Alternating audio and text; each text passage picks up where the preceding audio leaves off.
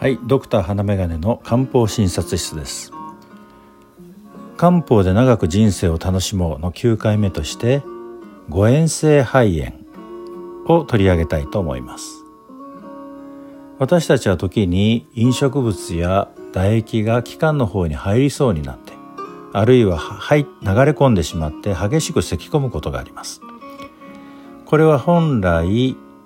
気管の方に入ってはいけないものが入ってきそうになる。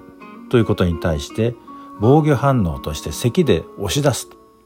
いうことが起きてるわけです。気管と食道というのは喉の奥で同じところに口を開けています。呼吸する時には空気の流れは気管の方気管から肺の方へと流れ込んでいってまた出ていくわけですけれども。飲食物や唾液っていうのは気管の方には入らず食道の方に流れ込んで胃の方へ落ちていくということになります。これは気管の入り口にある喉頭蓋という蓋が飲み込む時にピタッと閉まるということと声を出す時に使う声帯。左右にあるんですけれどもそれがピタッと気管の入り口のところで閉まる。というようなことで気管の方へ飲食物や唾液が流れ込まないようになっているわけです。誤嚥というのはそれがうまくいかずに気管の方へ入っちゃいけないものが気管の方へ流れ込んでしまう。という状態を意味します。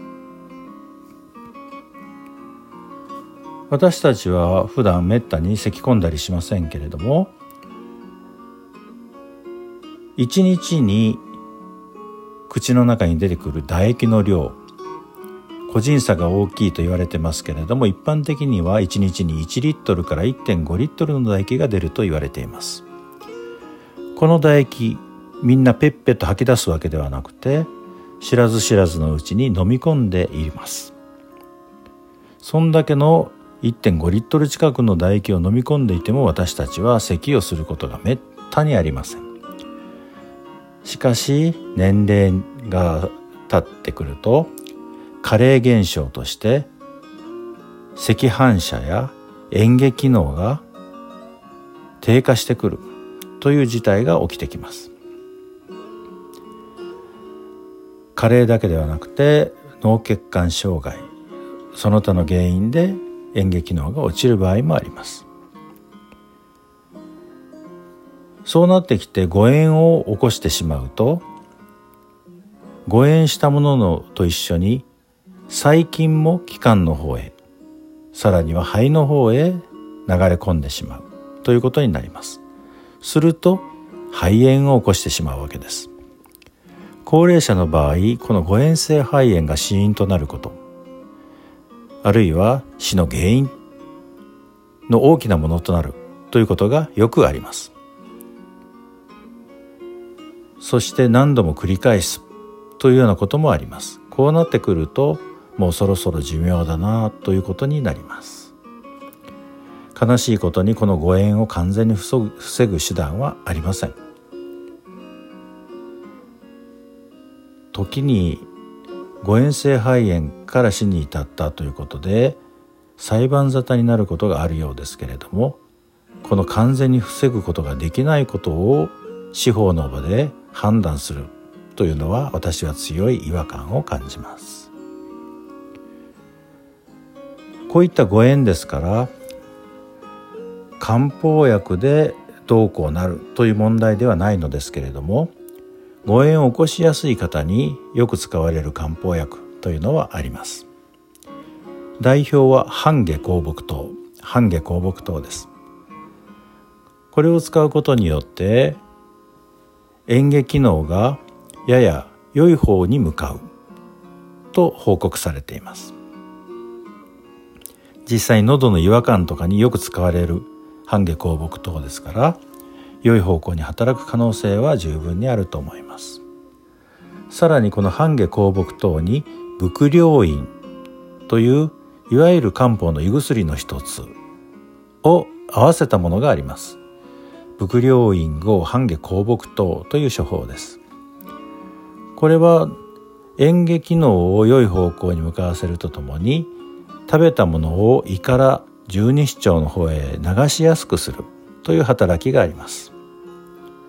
年を取ってくると食べたものがいつまでも胃に残っているというようなことがありますけれどもそうなってくると何かの拍子に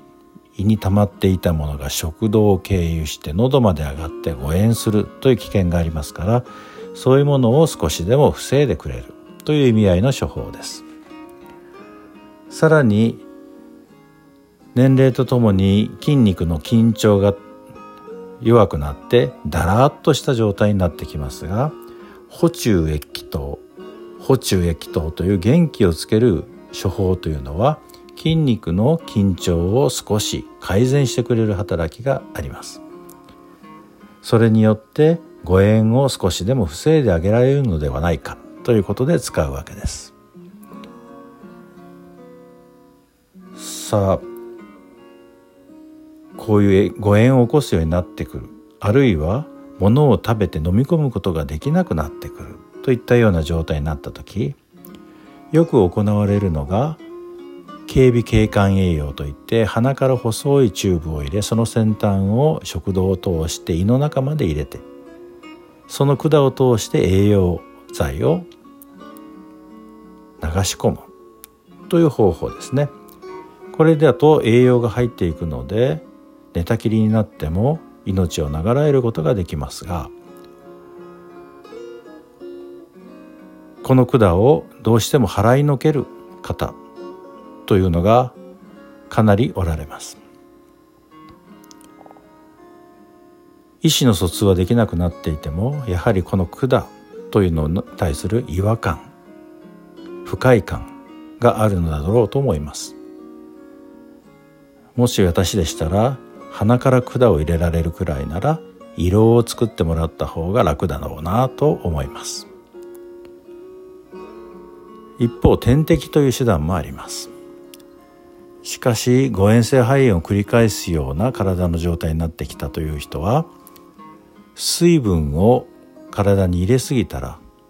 むくみが出たり肺に水が溜まったりお腹に水が溜まったりというふうに入ってきた水を十分さばくことができなくなっています。点滴によってかえって苦しめるというようなこともある。ということは覚えておいた方が良いと思います。いずれにしろ物が食べられない誤嚥性肺炎を繰り返すとなった時にご本人が何を望むのかというのを一生懸命考えてあげてください。絶対点滴は嫌だと言ってたとしてもひょっとしたらその決意が変わってる可能性もあります。コロコロと決意が変わるのが人間ですからね。常にその真意を確かめてあげてほしいと思います。例えば親がこういう状態になった時もうとにかく栄養だけ入れといてもらおう。と言ってそれで済ましてしまわずにしっかりとそこに向き合ってあげてください。人はいつか必ず死ぬという事実にしっかり向き合うということです。向き合うことによって亡くなった後の心も少しは慰められることが多いようです。さあ今朝はあまり漢方薬の話というふうにはなりませんでしたが嚥下性肺炎誤嚥性肺炎というものを取り上げてみました。ひょっとしたら皆様の身近にもこういう誤嚥を繰り返す方がおられるかもしれませんがよく考えてみてください。さあ今日があなたにとって素敵な充実した一日となりますように。ではまた。